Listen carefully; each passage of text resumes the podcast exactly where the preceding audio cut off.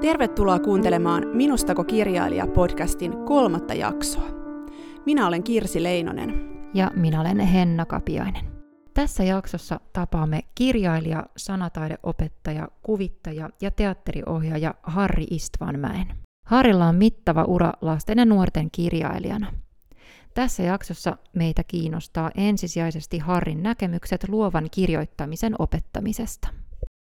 Harri Istvanmäki, Voiko kenestä tahansa sun mielestä tulla kirjailija? Mitä sä ajattelet siitä? Joo, tervehdys kaikille. No, tämä on vähän tämmöinen kysymys, että kyllä ja ei. Et se riippuu aika monesta asiasta, jotka liittyy erityisesti motiiviin.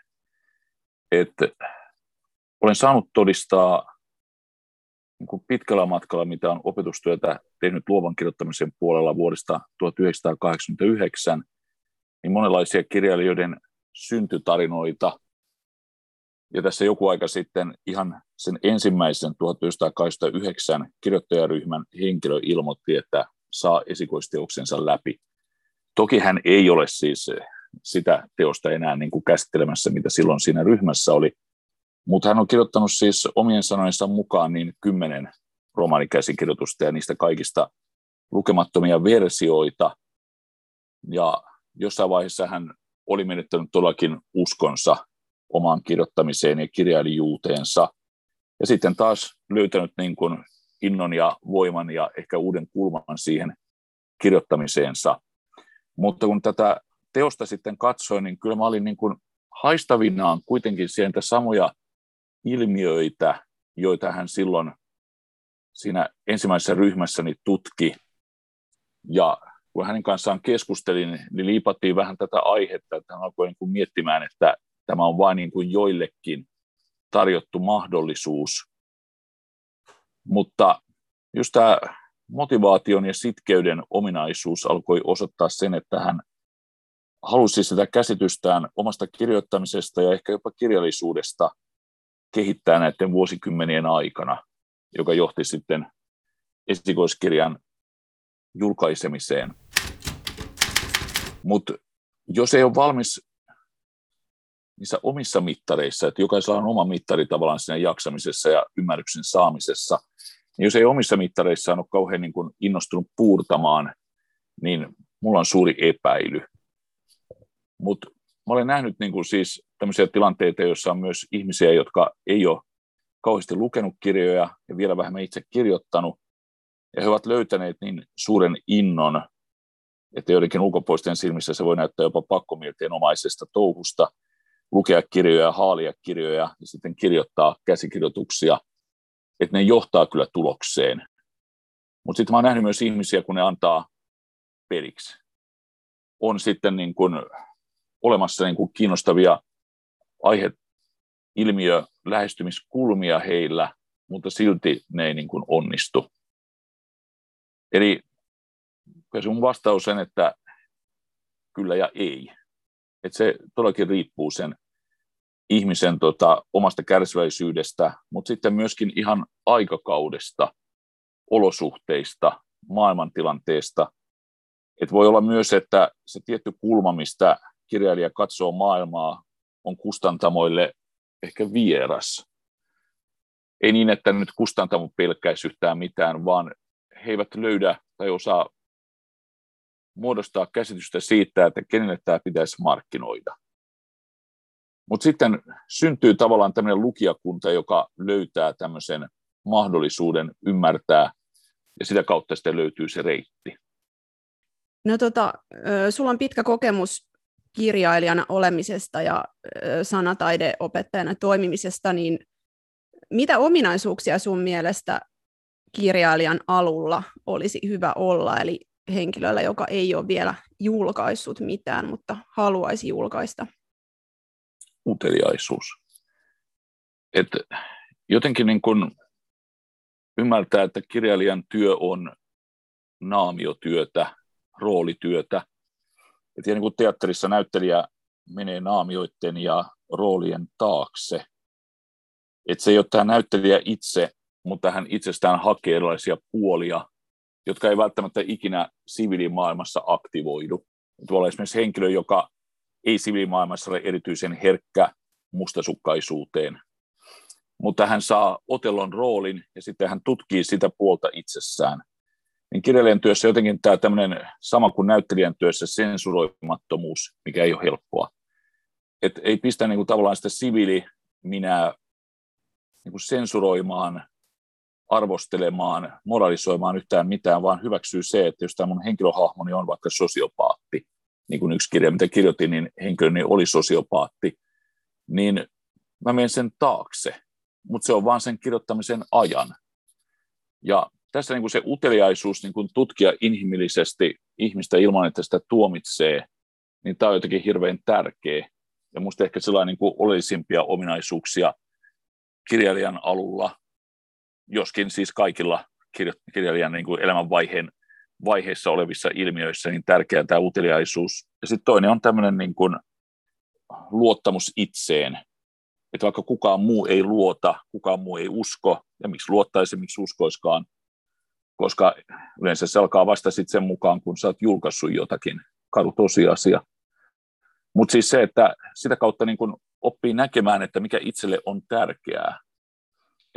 Että se toinen niin kun pointti on minusta siinä, että pitäisi kirjoittaa ja tutkia vain sellaisia asioita, jotka on itselle tärkeitä.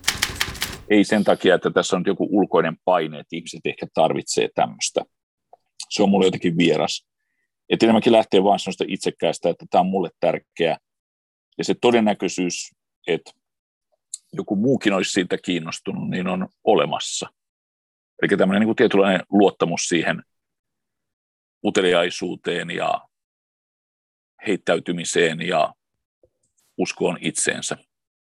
Silloin varsinkin, kun se on koetuksella. Eli tämmöinen lukijoiden miellyttäminen ei ehkä ole hyvän kirjailijan ensisijainen tavoite. Ei se ehkä ole hyvä tuota tavoite, koska osa lukijoista aistii sen. Ja on se sitten pieni lapsi tai on se sitten nuori lukija tai aikuinen tai iäkkäämpi lukija, niin se, joka sen aistii tällä tavalla, se ärtyy. Ja se ei suutu vaan niin kuin sulle kirjailijana, vaan se suuttuu ylipäätään kirjallisuudelle. Et siitä tulee sellainen teenäisyyden ja valheen maku. Mutta tässä tullaan nyt siihen, että tämä on myös kiinnostavaa, että voita kirjailija koe, että hän miellyttää tai mielistelee yleisöään tietoisesti, niin yleisö ei huomaa sitä tai se ei välitä. Että se on jotenkin sillä että jokainen varmaan luo vähän niin kuin mielessään ne omat säännöt. Mutta mä tuun niin kuin alun perin teatteripuolelta, niin siellä jotenkin oma oppini oli tekemisen kautta ja koulun kautta niin kuin se, että välttää tämmöistä niin kuin miellyttämisen ja mielistelyn lähtökohtaa.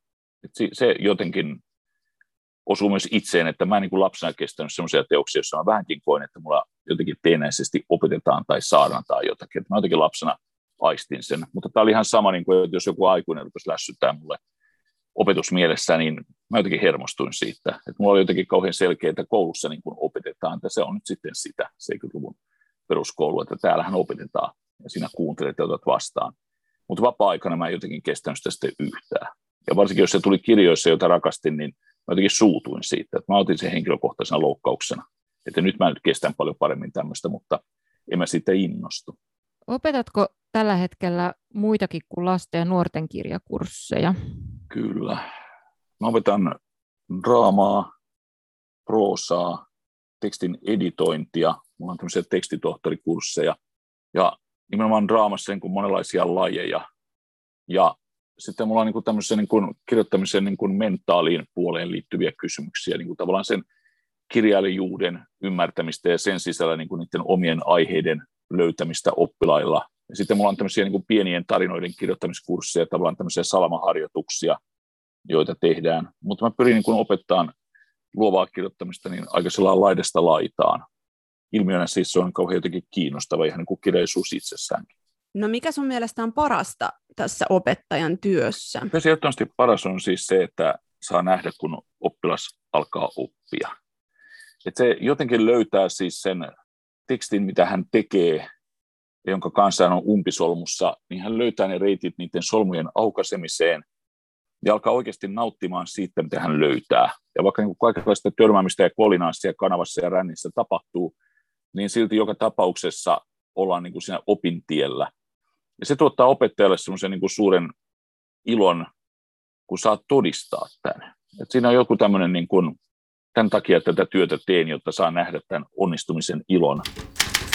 Ja sitten kun se on hyvin, hyvin yksilöllistä, jokainen oppilas niin kuin hyvin eri tavalla sen kokee, niin sekin tekee sitten mielenkiintoisen. Ja se ei ole mitään väliä, että kuinka edistynyt kirjoittaja tai aloittaja se on, tai minkä ikäinen hän on, tai missä vaiheessa hän on esimerkiksi kirjoittamisuraansa, vaikka hän on esimerkiksi julkaissut kirjailija, mutta että on oppilaanani ja näen, kun hän oppii vaikka jossain uudessa genreissä, niin sen kirjoittamisen tavan, millä hän haluaa kirjoittaa, ja niin, että se on johdonmukaista ja se toimii.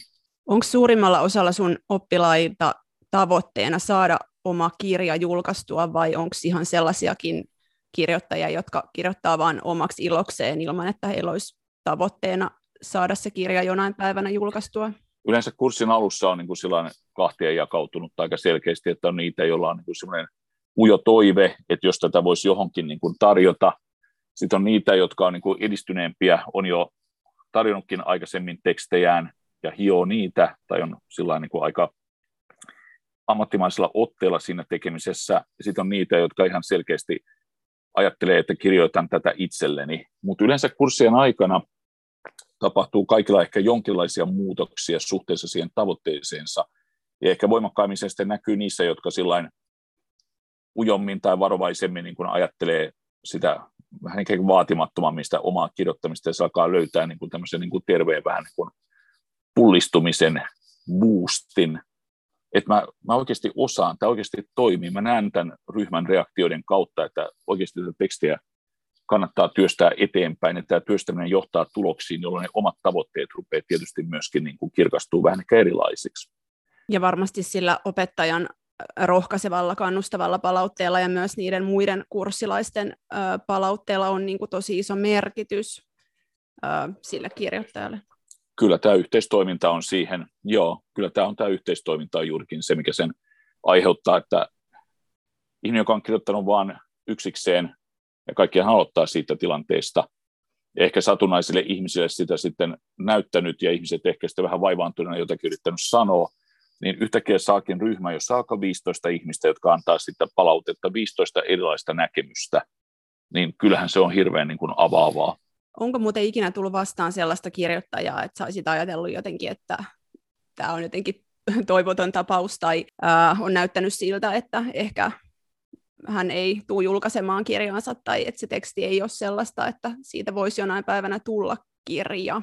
Jotenkin tämmöisiä egotyyppejä tuli heti ekana mieleen. Muistan, muistan Oliven opistolla, kun vedin kymmenen päivän romaanipajaa kesäsin. Sehän oli tämmöinen aikamoinen maratoni, kymmenen päivää putkeen niin se tuli pikkusen myöhässä niin tämmöisellä urheiluautolla pukukaveri pyyteli vähän anteeksi, että hän on myöhässä, mutta sanoi, että hän on hirveän tärkeä käsikirjoitus, hän esittelee sen heti tähän alkuun. Ennen kuin mä ehdin sanoa, että meillä on kyllä täällä nyt ihan tietty järjestys, missä asioita käydään läpi, niin alkoi esittelemään sitä käsikirjoitustaan, ja sitten mä jotenkin niin kuin ajattelin, että ehkä parempi, että antaa hänen niin kuin puhua, koska hän oli siinä tilassa, että hän oli myös hyvin jännittynyt. Ja sitten mä niin sanoin, että mä en edusta täällä mitään kustantamoa. Se oli vähän pettynyt heti alkuun, että tämä pizzaus oli vähän turha. Ja sitten hänellä oli kysymys, kysymys kuului näin. Paljonko keskimäärin romaanikäsikirjoituksesta saa rahaa? Ja sitten mä kerroin, että mikä se keskimääräinen summa sen, sen ajan kotimaisessa tota, romaanimaailmassa oli. Oltiin markkaa aikaa vielä. Se pisti tuota käsikirjoitusnipun, mikä se oli todisteeksi siihen pöydälle läväyttänyt, niin printtikasan takaisin salkkuun, sanoi kiitoksia, olen väärässä paikassa ja käveli ulos.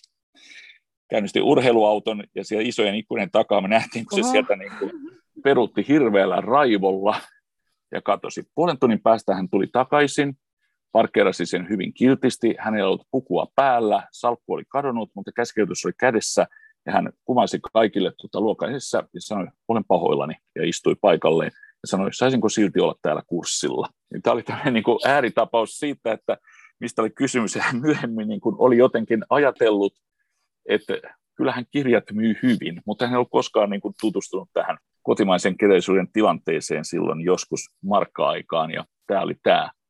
Mutta siis ei ole koskaan tullut siis tämmöistä niin ihan näin ääri-ilmiötä, mitä toit esille. Että kyllä ihmisillä niin kuin jonkinlainen realiteettitaju on ollut.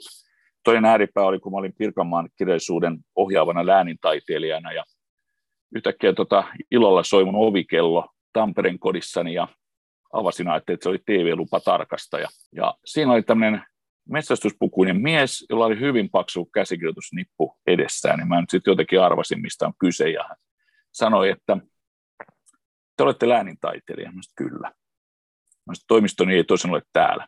Olen saanut juuri runokokoelmani Hirven metsästys, ja sen niminen se tuollakin taisi olla, valmiiksi. Ja tässä on 400 runoa, miten ihanaa on metsästää hirveä. Ja sitten hän kertoi mulle, että paljonko Suomessa on hirven metsästäjiä, ja kuinka hän on esiintynyt peijaisissa, ja miten näissä hirvipeijaisissa ihmiset ovat olleet onnessaan näistä runoista. Ja ennen kuin ehdin sanoa yhtään enempää, niin hän käveli suoraan sisälle eteiseen, ja hän katsoi ympäri sanoi, täällä on ihan hirveästi kirjoja. Sä oot lukenut nämä kaikki. Mä sanoin, että joka huone on täynnä kirjoja, ja monet näistä kirjoista olen lukenut monta kertaa. Ja sitten hän sanoi jotakin unohtumaton. Mä en ole ikinä lukenut yhtäkään kirjaa. Mä sanoin, että aivan loistavaa. Se sanoi, että saako hän nyt istua tähän keittiöön ja vaikka odottaa tässä? Mä sanoin, että ei. Tässä meni vielä monta viikkoa ennen kuin tämän luen. Ja hän pyyteli anteeksi, lähti pois. Runot olivat todella aloittelijan tekstejä. Ja mä tein hänelle semmoisen opetuspaketin, ja hän tuli sitten läänintaiteilijan toimistooni, jossa sitten tota, sain hänet runouden pariin. Ja olin kysynyt häneltä, että onko hän luetuttanut jollakin muulla kuin hirvi-ihmisellä näitä runoja, ja sanoi, että vaimolla. Mä sanoin, että miten meiltä vaimo oli. Sanoin, että ihan hirveätä roskaa. Mä sanoin, no niin. sanoin, että no mitäs mieltä niin kuin, hän itse oli siitä. Sanoin, että olin sitä mieltä, että vaimo on väärässä. Mutta sitten kun me käytiin läpi, ei nyt ihan runorunolta, mutta aika tarkalleen kuitenkin monta tuntia sitä kokoelmaa, niin hän alkoi yhtäkkiä hoksaamaan. Hän oli hyvin hiljainen, otti opetuspaketin ja käsikirjoitusnipun ja lähti pois. Kului puoli vuotta, kun hän lähestyi minua rakkaus runoilla. Niitä oli 50 kappaletta ja hän oli yhtäkkiä ymmärtänyt aika paljon enemmän runoudesta. Mutta siis hänen niin ajatuksensa oli se, että hänen teoksensa tulee myymään satoja tuhansia. Ja hän oli jo miettinyt, minkä auton aikoo ostaa. Mutta ihan mahtavaa, että sä oot tehnyt hänelle tällaisen opetuspaketin, että jotenkin tosi kunnioitettavaa. Joo, se oli oli. Ja mä aistin niin kuin siitä, että hän on aidosti niin kuin kyllä innostunut niistä runoista, siis näkyi niin kuin siis aiheeseen heittäytymisen riemu. Niin kyllä mä jotenkin niin kuin koin sen, että ei vaan niin kuin virkani puolesta, vaan ihan niin kuin siis sellainen oma, oma kirjailijapuoli niin kuin heräsi siitä, että tätä ihmistä kannattaisi ehkä kannustaa. Joo, tosiaan tämmöinen äkkirikastuminen ei ehkä ihan, ihan aina ole se ensimmäinen asia, mitä, mitä opettaja ajattelee, että tapahtuu. Tota, mihin kaikkeen sä opettajana voit puuttua, kun sä ohjaat kirjoittajia? Et mikä, on, mikä menee niin kuin liian semmoiseen henkilökohtaiseen loukkaukseen? Vaikka henkilö sanoisi, että tämä on oma elämäkerrallinen tai perustuu hänen elämäänsä, niin mä en reagoi siihen yleensä. Ja mä pyrin niin kuin aina painottamaan sitä, että sun fiktiivinen, fiktiivinen hahmo tehdessään tässä fiktiivisessä maailmassa tällaisia asioita tuntuu epäloogiselta. Ja se on niin kuin tavallaan se viesti siitä, että mä en halua kuulla vastausta, että niin, mutta oikeasti tämä tapahtui näin.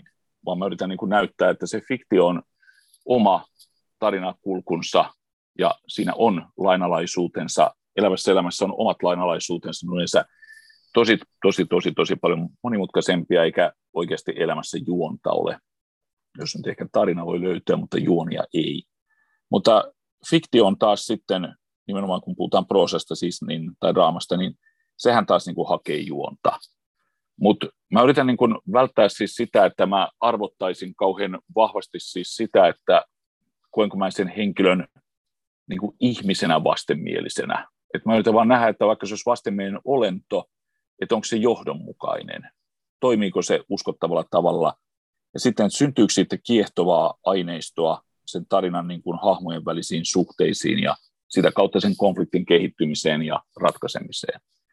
Mutta toi on varmaan niin kuin ehkä se raja, minkä mä itse koen, että välttää niin kuin siihen, että lähdetään keskustelemaan, mitä tuolla tapahtui, koska se on sitten sellainen niin kuin, vähän niin kuin loputon suo. Ja mä yritän niin kuin nähdä ne fiktion dramaturgiset lainalaisuudet enemmän kuin todellisuuden maailman dramaturgiset lainalaisuudet, jos semmoisia voisi sanoa olevan.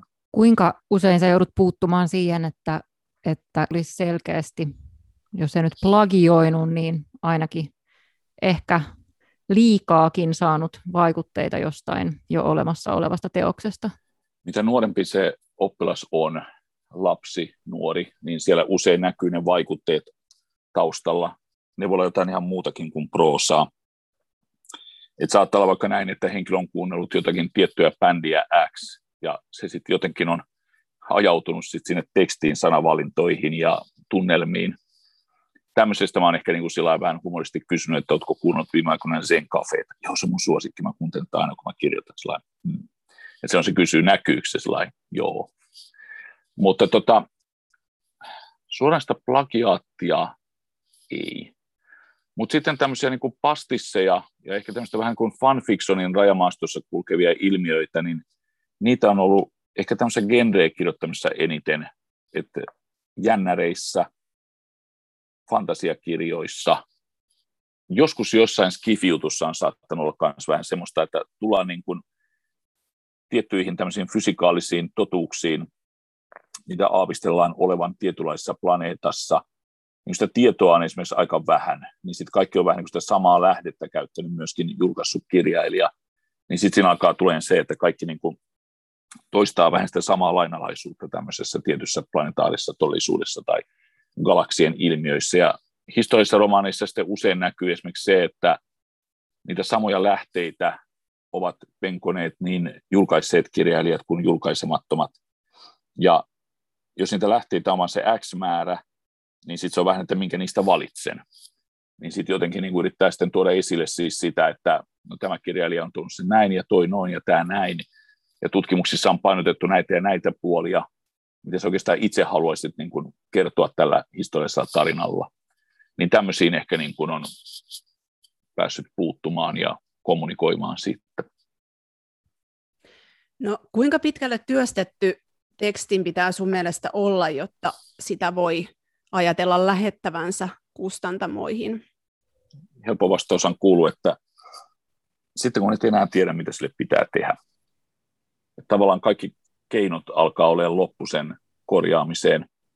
Eli ei näe siis pointtia, mitä pitäisi korjata, tai se alkaa olemaan jotenkin tämmöistä, että olisiko tämä nyt sittenkin kaksoispisteen vai puolipisteen vai ajatusviivan käyttö, että alkaa olla niin tämmöistä merkki, merkkihygieniaa, mitä siellä hinkataan, niin kuin se siinä vaiheessa varmaan alkaa olemaan siinä kunnossa.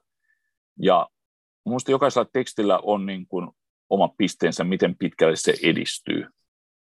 Kirjoittajan sen hetkisissä niin kuin voimavaroissa.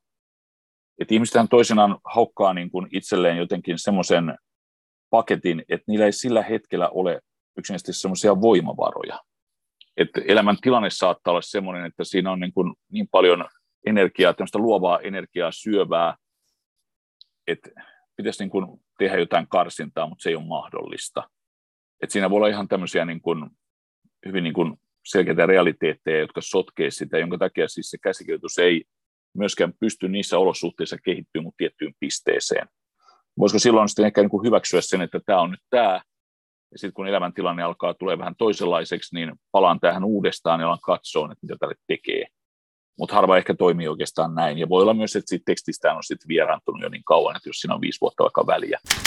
Mutta jotenkin niin siis sellainen oivaltaa, että mitä tämä mulle voisi olla. Ja jos ihminen ei ole aiemmin kirjoittanut kokonaista käsikirjoitusta, niin ei ole mitään tietoa, minkälainen se on kokemuksena. Että itsellä on nyt ehkä niin kuin tuuria sit siinä, että on niin monta kymmentä teosta tehnyt, niin mä tiedän niin kuin itseni niin kuin Harri-kirjailijana ja Harri kestävyyteni tietynlaisissa jutuissa.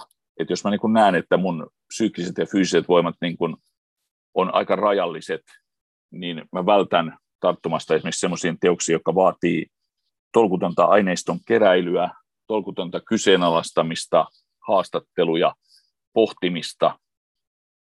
Mutta yleensähän se on sillä, että mikä nyt sitten sattuu viettelee, niin sitä kohti menee. Eli tavallaan se, mikä magnetisoi, niin sehän sitten kuitenkin tulee sitten siihen ilmiöön. Mutta mä yritän niin kuin siis suosittaa kaikille ja myös itselleni, että sen mukaan mikä se oma niin kuin jaksaminen on ja minkälaisiin hahmoihin eläytyy, että sehän siinä on se yksi raskas puoli, että sä ymmärrät niin kuin aika hankalien olentojen maailmaa pitkin päivää, kun sä kirjoitat, mikä se sitten se tunti- tai minuuttimäärä saattaa olla käytössä.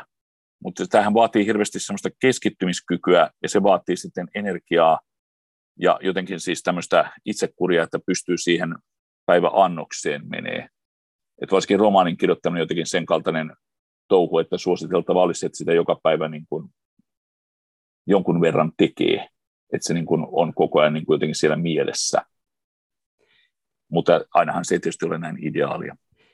Joo, ja voisin kuvitella, että monella aloittelevalla kirjailijalla niin, niin sanotusti päivätyö haittaa varmasti sitä vapaa-aikaa ja vapaa-ajalla tapahtuvaa kirjoittamista, että jotenkin sehän olisi tosi ihanteellista, että jos siihen voisi pyhittää ihan jonkun tietyn ajan, että ei tekisi muuta kuin kirjoittaisi vaan. Kyllä, ja sitten että jotenkin, että sitä elämää pitää vähän niin kuin rumasti sanoen manipuloida, että saa sen tilan kirjoittamiseen. Se on myös niin kuin ympäröiville olennoille, jotka ympärillä on, niin oma juttunsa, että miten ne kestää sitä, että jos kotia käytetään kirjoittamistilana, että työhuoneet, ehkä kodin ulkopuoliset tämmöiset voi olla aika selkeitä rajantekijöitä, mutta tässä nyt tullaan tietysti jo tämmöisiin niin elämäntapakysymyksiin kanssa, että mitä on. Mulla on myös niin kuin kirjailijakavereita, jotka tota, ovat jättäneet virkatyön ja huomanneet, että se virkatyö mahdollisti tietynlaisen kirjoittamisen asenteen ja he palasivat takaisin virkatyöhön. Se ei liittynyt niinkään talouskysymykseen, vaan enemmän siihen, että se kirjoittaminen alkoi niin kuin luisuun, kun siinä ei ollut sellaista tiettyä itsekuria. Et silloin kun on ollut virkatyössä pitkään, niin se oli aika tiukkaa tämmöistä lukkaritekemistä, ja nyt kun on freelancerina ollut joitakin vuosia, niin siinä niin kuin mä jaan sen päivän niin kuin erilaisiin moduleihin, että mitä touhuaa.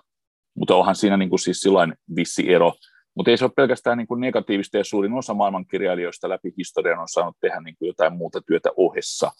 Et ehkä se on jotenkin se kysymys siitä, että onko se työ, mitä tekee, luonteeltaan semmoista, että se niin kuin ehkä täyttää tämmöistä luovuuden kaivoa kuin se, että sekin tyhjentää, koska kirjoittaminenhan tyhjentää luovuuden kaivoa jatkuvasti, niin sitten jos se leipätyö, virkatyö on niin kuin jotain sellaista kanssa luonteeltaan, niin ne voi olla aika niin kuin hankalia tilanteita. Ja silloinhan ihmiset usein niin kuin ajautuu sitten siihen, että ottaa virkavapaata ja kirjoittaa apurahojen turviin, jos semmoisia saa, tai sitten niin kuin on tämmöisiä, että kirjoittaa loma-aikoina sitten hyvin tiiviistä. No mitä vinkkejä sulla on umpikujassa oleville kirjoittajille, että miten edetä aiheen parissa? Umpikujat kuuluu niin kuin tarinoiden tekemisen maailmaan. Sellaista lajia ei ole, missä ei niin kuin umpikuja niin kuin odota. Kun lähtee raivaamaan niin kuin omansa näköistä polkua ryteikköön, niin koskaan ei tiedä, mitä siellä niin on vastassa. Mun eka ohje olisi siis se, että ole kärsivällinen. Älä tee hätäisiä johtopäätöksiä. Eli yleensä kun se ihminen aistii, että tässä tekstissä nyt mättää jotakin, varmastikin ihan terve reaktio, mutta onko se niinku just se kohta, missä sen hoksaa, niin onko se se ongelma? Et usein se ongelma on siellä paljon jossain muualla, ehkä aikaisemmassa, jos tämmöinen, niin että ihminen on kirjoittanut vaikka kaksi kolmasosaa pistettä ihan sellainen kuin luvusta yksi, kaksi, kolme, niin kuin siihen kaksi kolmasosaa pisteeseen romaanikäsikirjoituksessa, niin hän huomaa, että joku tässä nyt alkaa mättää, että lähestytään huippukohtaa, mutta jotakin on pielessä niin se ei ole varmaan se lähestymiskulma huippukohtaa, vaan enemmänkin se, että millä tavalla siinä on istutettu ne asiat. Ja siihen pitäisi osata mennä taaksepäin ja purkaa tavallaan niin kuin osiin, että mikä siellä niin kuin on rakennettu väärin. Ja yleensä siellä on siis joku johdonmukaisuus ei toimi. Ja onko se johdonmukaisuus sitten niin kuin suhteessa niin kuin tarinallisiin ilmiöihin vai niin kuin henkilöllisiin ilmiöihin? Että kuinka paljon on ne olosuhteet esimerkiksi siinä tarinamaailmassa, jotka aiheuttaa tiettyä sotkua, niin onko siinä joku epäloogisuus vai onko sitten hahmojen luonteissa jotakin epäloogisuutta, että miksi se nyt käyttäytyisi näin, kun se näyttäisi kuitenkin persoonan olevan tämmöinen. Eli täytyy tehdä purkutyötä ja käydä läpi niin kuin niitä suunnitelmia, että niin, mitä nämä hahmot on. Ja sitten alkaa remontti. Se umpikuja on ehkä sillä niin aika vaarallinen sana myös, että se näyttää siitä, että mitään toivoa ei ole. että se kannattaisi ehkä kääntää se ajatus siis siihen ajatukseen, että umpikujan sijasta ollaan jumitilanteessa. Ei niin, että se yhtään miellyttävämpi olisi, mutta että se saattaa olla niin kuin psyykkisesti niin kuin rakentavaa, että tästä jumista saadaan jotakin aikaiseksi. Ja usein ne tarinan välitykset niin sanotusti ei ole kohdallaan, ja niitä pitää lähteä sitten purkamaan.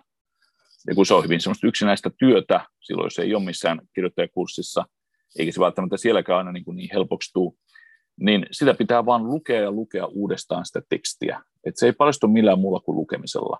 Sen takia hän omia teoksiaan ei mielellään julkaisun jälkeen lue, että se ei tule mistään niin kuin, minä inhoan omaa teostani ilmiöstä, vaikka sekin voi tietysti olla ehkä osa sitä, vaan enimmäkseen se, että se on niin tolkuttoman monta sataa kertaa lukenut, että se ei vaan enää kiinnosta. Se on niin kuin liian tuttu. Että siinä niin kuin on tehnyt sitä painimistyötä, mutta se on just sitä kärsivällisyyttä, että pitää päästä hyvin syvälle siihen tekstiin ja ymmärtää, mitä ihmettä tämä oikeasti on sanomassa, eli toisin sanoen, mitä nämä hahmot touhuaa ja mitä niille tapahtuu. Niin silloin tästä niin kuin jumi- tai umpikujatilanteesta pääsee myöskin pois. Mutta sitten voi olla ihan siis se, että siellä ei ole riittävästi tietoa, mikä on niin kuin helpottavaa, koska sitä tietoa pitää hakea. Yksi on siis se, että ei ymmärrä, että miten tässä oikeasti nämä ihmiset voisivat toimia. Ja silloin pitää hakea siihen jostakin niin kuin tietoa, joka lähtee syventämään. Mutta sitten voi olla myös siis se, että alkaa tajua, että mulla ei oikeastaan ole mitään sanottavaa tästä asiasta. Ja tämä voi myös johtaa siihen, että sitten siitä tulee niin sanotusti umpikuja. Että ihminen jättää sen tekstin tekemisen sikseen, koska hänelle ei ole ihan selvää, mitä tässä oikeasti ollaan niin kuin sanomassa sitten niin kuin lukijoille. Ja tämähän on tietysti sitten tämä vaikea puoli tämmöisessä taidekirjallisuudessa, että mitä tällä teoksella sanotaan. Ja useinhan se on vähän tämmöinen Trojan puuhevonen, että se on niin kuin kätketty sinne sisälle, että mikä tämä on tämä teema-aihe ja sanoma, mitä täällä sitten pyöritellään. No miten sä itse alun perin innostuit kirjoittamisesta? No, mä kiinnostunut oikeastaan kaikista itseilmaisusta, joka liittyy taiteeseen. Että oli sitten tanssia tai nukketeatteria tai näyttelemistä, piirtämistä, maalaamista, niin se kirjoittaminen oli yksi osa sitä. Ja mun ihan ihan ensimmäinen tarina, jonka mä olen kertonut niin, että mut siis on kirjoittanut tota muistiin, niin oli tarina tämmöistä kerrostalosta, joka kyllästyy oleen kerrostalo betoniviidakossa, kasvattaa itselleen tämmöiset kanamaiset tota, jalat ja sellaiset pienet tynkäsiivet, ja sitten se räpyttelee sen kaupungin läpi ja lähtee uimarannalle pitää hauskaa, ja sitten se katoaa. That's it. Eli mulla oli tämmöiset aika surrealistiset nämä kuviot, tosikin tietysti ihan kiinnostavaa niin kuin jotenkin tuommoinen ehkä sosiaalismin ajan niin kuin harmaa betoniviidakkomaailma, neuvostorakennuksia rakennettu ja sitten joku päättää lähteä Balatonjärvelle niin kuin pitää ihan omaa lomaansa. Niin mä luulen, että ne reaktiot, mitä ihmisillä oli, mä piirsin myöskin, niin kuvitin tuon kyseisen pienen tarinan, niin ne ihmisten reaktiot, varsinkin siellä Unkarissa, oli jotenkin niin välittömiä, ja mun suku oli hyvin taidepositiivinen, niin se varmaan jotenkin niin kuin innosti siihen. Ja sitten mä olin aika semmoinen vähäsanainen lapsi, että silloin mun ystävät ja sukulaiset muistelee, että mä en puhunut niin kuin varsinaisesti repliikkejä, vaan enemmän ehkä tämmöisiä kokonaisia ajatuksia, mutta hyvin niin kuin vitkaan ja aika harvoin. Että mä olin enemmän tämmöinen seuraava ja kuunteleva ihminen, mikä on ehkä kirjailijalle yksi ominaisuus, että se on niin kuin mukana, mutta ehkä enemmän tämmöisessä tarkkailuroolissaan. Mutta koska mulla ei opetettu suomen tai unkarin kieltä, vaan mä itse opiskelin tässä sekaisin, niin mä oon varmaan joutunut aika paljon tarkkailemaan ihmisiä kehon kielen kautta, että mä oon ymmärtänyt ylipäätään, mistä hän täällä mahtaa kommunikoida, kun me asuttiin rämässä kartanossa, jossa oli monta kymmentä ihmistä ja kaikki puu päällekkäin ja tunnetilat heittelehti niin kuin aika räjähdysmäisesti kaikenlaisiin suuntiin. Niin mä luulen, että se kirjoittaminen oli varmaan niin kuin sellainen oma tapa jäsentää ja ehkä hiljentää sitä ympäröivää maailmaa. Mä oon jo niin kuin tokalla luokalla niin kirjoittanut ensimmäisiä omia kirjoja, eli pieniä vihkosia, jotka itse tota, irtopaperin kirjoituskoneella toi, hakkasin, tein niihin kuvitukset ja laitoin niihin ISBN-koodit ja keksin ihan oman tämmöisen ZYZ-nimisen kustantamon, ja sillä oli myöskin hinta, ja mä myöskin tota, käytin sitten tota, yhden sukulaisen kopiokonetta ja kopioin ja myin niitä. Mä olin sekä kustantaja että kirjailija. Ja se tuntui kauhean kivalta. Mä otin se oikeasti tosi tosissani. Ja kun niitä teoksia nyt katsoo, niin siinä jotenkin näkyy tämmöinen tietynlainen vakavuus siihen tekemiseen. Ja jotenkin se tiedostaminen, että tämä on tehty muille. Mutta mä aloitin siis klassisen balletin niin kuin vakavan taideharrastamisen seitsemänvuotiaana ja tämmöinen, mikä oli kerran viikossa, niin muuttui kohta niin kuin viisi kertaa viikossa harkkoja viikonloput esityksiä tyyppiseksi. Niin mä jotenkin siellä opin niin kuin aika vahvasti niiden opettajien ja koreografien kautta niin ottaa aika vakavasti sen taiteen. Ja jotenkin mä ehkä hoksasin sen, että tämä ei ole niinkään itselle, vaan tämä on muille. Ja mä olin jotenkin sillä niin kuin aika estoton siis siinä, että mä jotenkin niin kuin mielellään niin kuin läppäsin toisen syliin niin kuin sarjakuva tekstit ja piirrokset tai tekemäni pienet kirjat. Ja mä myöskin tein niin kuin aina ihmisille joululahjoiksi tai synttärilahjoiksi tämmöisiä omia teoksia.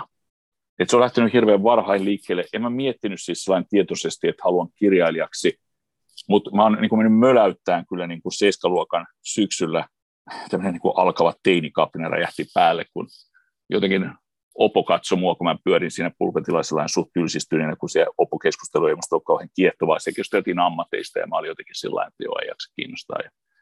Sitten piirtelin jotain, se otti niitä piirroksia pois, että voisitko keskittyä siihen, mitä mä puhun. Ja sitten sanoi, että no mitä sä haluat tehdä isona. Niin sitten mä vaan möläytin, että no, koska pyövelin ammatti ei enää ole, mä rupean kirjailijaksi.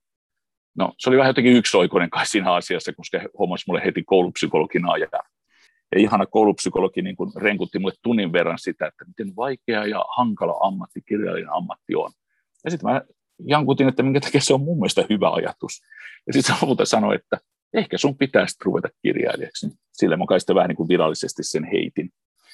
Tämä kyseinen Opo oli ihana, se tuli mun esikoiskirjan julkistamistilaisuuteen vuonna 1999 ja sanoi vaan, olit oikeassa. Miten sun mielestä omakustanteena julkaistu teos löytää lukijansa? Niin, miten ylipäätään niin lukijat löytää teoksia? Varmaan yksi on siis ihan se, että sattuma somessa, että joku vaan nostaa sen ylös.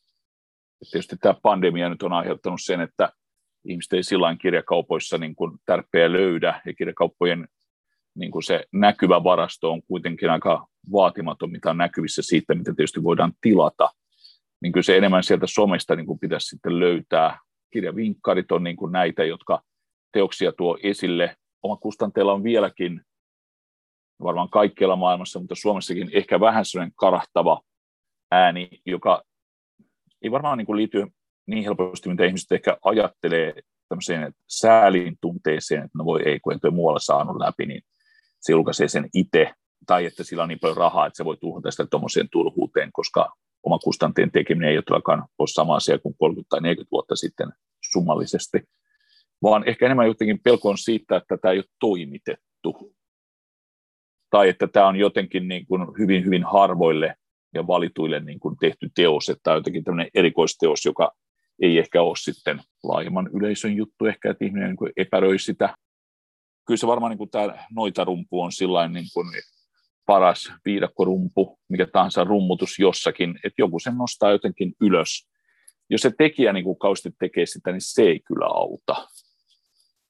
Että on aika vaikea niin kuin lähteä itse vakuuttamaan, että hei, mulla on tässä hyvä kirja.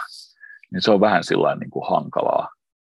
Joskus tota, tämmöisissä kirpparitorimaailmoissa on nähnyt, että on ihmisiä niin kuin myös omaa teosta ja sitten mielellään ehkä keskustelu niiden kanssa – niin ne sanoi, että on kyllä tosi hankala saada sitä omaa teosta. Jos menee sanoa, että mä oon tämän kirjoittanut, niin ihmiset on sitten vähän vaivaantuneita. Mutta jos on siinä vaan niin kuin muiden kirjojen joukossa, niin sitten ne tulee. Ja tämä on jotenkin ehkä just se, että olisiko tässä joku tämmöinen suomalainen niin kuin asenne kanssa, että vaatimattomuus kaunistaa tyyppinen klisee tai jotain muuta. Mutta miten, kun kirjoja on niin paljon, niin miten sieltä erottuu, niin se on se vaikeus. Ensimmäinen aste on varmaan se nimi, että sen teoksen nimi aiheuttaa jonkun sellaisen mielikuvan, että mä haluan tutustua tähän, mikä ihme tämä nyt on. Kiitos näistä. Nyt meillä olisi vielä viimeinen kysymys sulle. Mitä neuvoja sä antaisit kirjailijan urasta haaveilevalle? Mä luulen, että tärkein neuvo, minkä voin antaa, on se, että kirjoita vain sellaisista asioista, jotka koet itsesi tärkeäksi niin, että ne on kuin uskon tunnustus. Et jos kokee esimerkiksi niin, että moraalinen epäoikeudenmukaisuus on aihe, rituaali, josta löytyy tarina, jonka eteen mä olen valmis tekemään kaikkeni. Niin sitä kohti pitää mennä. Tämän puolesta olen valmis kuolemaan. Näin niin kuin kirjallisromanttisessa mielessä. Eli se haaveilu lähtee siitä, että mulla on joku konkreettinen tarina, jonka haluan kertoa. Joillain tietyillä henkilöillä, tietyssä paikassa, ajassa. On ne keinot sitten niin kuin mitä tahansa, että tietysti runo ei tarvitse tarinaa, mutta että samalla tavalla, että siellä voi olla niin kuin se moraalinen epäoikeudenmukaisuus ja sen taittuminen vaikka moraaliseksi oikeudenmukaisuudeksi tai vielä suuremmiksi moraaliseksi epäoikeudenmukaisuuden fragmenteiksi, niin kaikki on mahdollista. Niin se haavelu lähtee muusta siitä jutusta, mikä itselle on tärkeä ja jonka haluaa muille kertoa. Ja niin kuin vähän välittää siis siitä, että joku alkaisi sanoa, että tämä on ihan tylsää tämmöistä kirjoittaa, tee joku hauska. Et ei sitten pidä tehdä hauskan lajin tekstiä, jos ei se tunnu siltä. Mutta äärimmäisen vakavista aiheista saa äärimmäisen hyvää komediaa. Sitähän maailmankirjallisuus on täynnä, tai tragikomediaa, tai mitä tahansa painotuksia haluaa. Mutta siellä ytimessä on niinku se itsekäs niinku sormenjälki niinku omista niinku tuntemuksista ja havainnoista. Se haave toteutuu, kun uskaltaa alkaa kirjoittamaan sanoja. Ne voi olla ihan irtonaisia sanoja, ja sitten ne rupeaa hakemaan toisiaan. Ja sitten tapahtuu ihme. Mä en oikein ole koskaan sitä ymmärtänyt sen kummemmin kuin lapsenakaan, että sä vaan pistit irtonaisia sanoja peräkkäin, ja yhtäkkiä sulle vaan tulee niin kuin tämmöinen endomorfiinen olo, että tässä on jotain mielihyvää synnyttävää. Ja tässä on jotakin mysteeristä. Ja kai se on, kun on luomassa jotakin, niin se on se taika sitten siinä jutussa. Eli niiden tärkeiden asioiden tavoittelu on se haave. Niiden loppuun viettäminen on sen unelman ja haaveen toteutus, ja sitten pitää heti löytää toinen. Ja kolmas ja neljäs, se kohta huomaa, että niitä on sitten aikamoinen määrä, mitä on tekemässä. Ja siinähän se ihmisellä sitten aika mukavasti kulkee. Minustako kirjailija-podcastin seuraavassa jaksossa tapaamme Tammella kustannustoimittajana työskentelevän Ulla Asantilan. Keskustelemme Ullan kanssa muun muassa kirjailijan ja kustannustoimittajan välisestä yhteistyöstä.